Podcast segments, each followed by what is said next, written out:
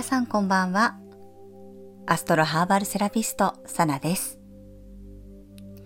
ちょっと思い立ってね、夜に収録をしております。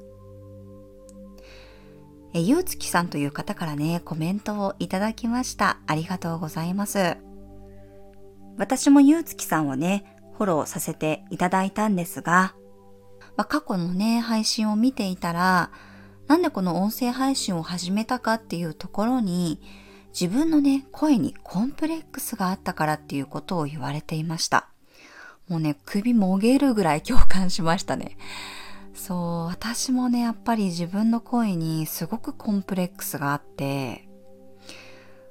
なんかやっぱり自分で認識している声と、こういう風に収録した時の声って、かなりこうギャップがあるんですよね。全然違うんですよ。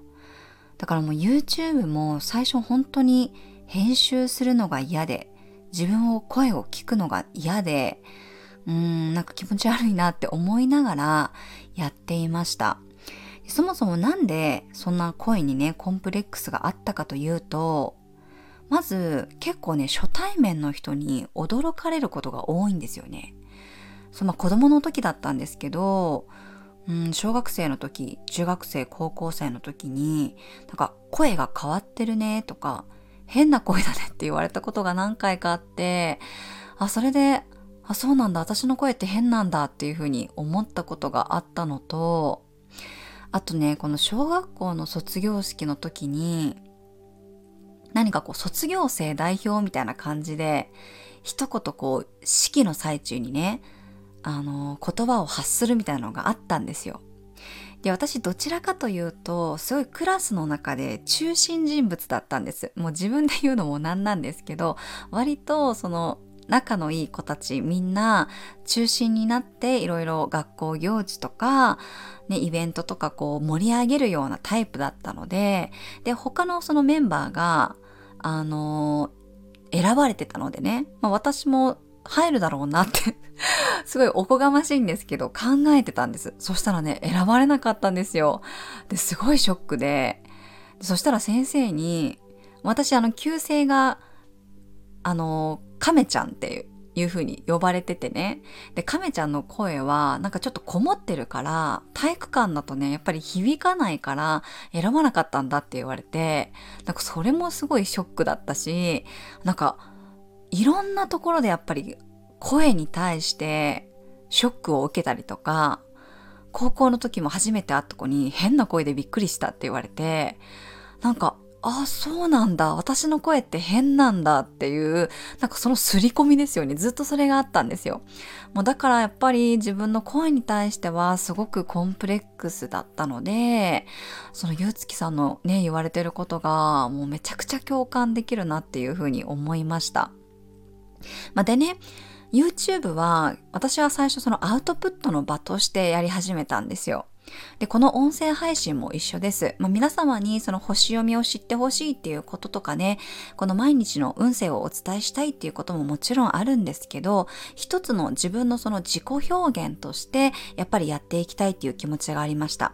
まあ、特に、あの、星読み詳しい方はね、あの、わかるかなと思うんですけど、私の場合、5ハウスにね、土星があって、やっぱり自分を表現するっていうことに対して、ちょっとブレーキがかかりやすいんです。だからこそ、まあ、土星ってね、すごい、先生術で言うと、厳しめの天体、まあ、家庭教師とかね、鬼怖い先生みたいな、そういうイメージがあるんですが、だけどね、土星って向き合うことによって何かやっぱり結果をもたらしてくれるっていうこととか形にしてくれるとかね安定させてくれるそういう働きもあるんですよ。まあ、だからこそ私、まあ、ちょっと早めにね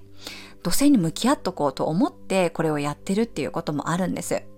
で、まあこうやってね、毎日毎日配信していくにつれて、自分の声にもね、だんだん慣れてきて、そしてありがたいことに視聴者様からね、あの素敵な声ですねって 言っていただくことがあったり、すごいあの聞きやすいですっていう風に言ってくださって、なんか徐々にその自分のコンプレックス、ぐわーってなってたものが、ちょっとずつね、ちょっとずつこう和らいでいってる、そういう感じが自分の中にもあるかなと思います。なんかやっぱりこの自分のコンプレックスに向き合うってすごい勇気がいるし、ね、できれば向き合いたくない辛いことだったりするかもしれないんですが、なんかそことややっぱり向き合ったことによって一つちょっとこの壁を乗り越えたというか、まあ、まだまだね、挑戦中ではあるんですが、うん、なんかやっぱりやってみてよかったかなっていうふうに今は思っています。なので同じようにね、まあ、声以外でもコンプレックスがあるっていう方は、もしかしたらね、やってみたら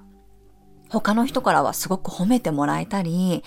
違う自分の可能性を見出したりね、新しい自分を発見するっていうこともあるかもしれません。なので、まあ無理にとは言いませんが、もしちょっとその気になったらね、向き合ってみる、自分のコンプレックスを見つめてみる、丸ごと自分を受け止めてあげる、そういうことをしていただいてもいいんじゃないかなと思います。まあ、そのヒントになるのがね、やはりこの星読み、ホロスコープを読み解いていくっていうことにもなると思いますので、興味のある方はね、ぜひこのご自分の土星がどこに入ってるかとか、まあ、自分のちょっと苦手な項目をピックアップして、自分と向き合ってみる時間を作っていただいてもいいんじゃないかなと思います。はい。今日はね、そんなところでちょっとこう思い立ってね、わー、すごい共感できると思って収録してみました。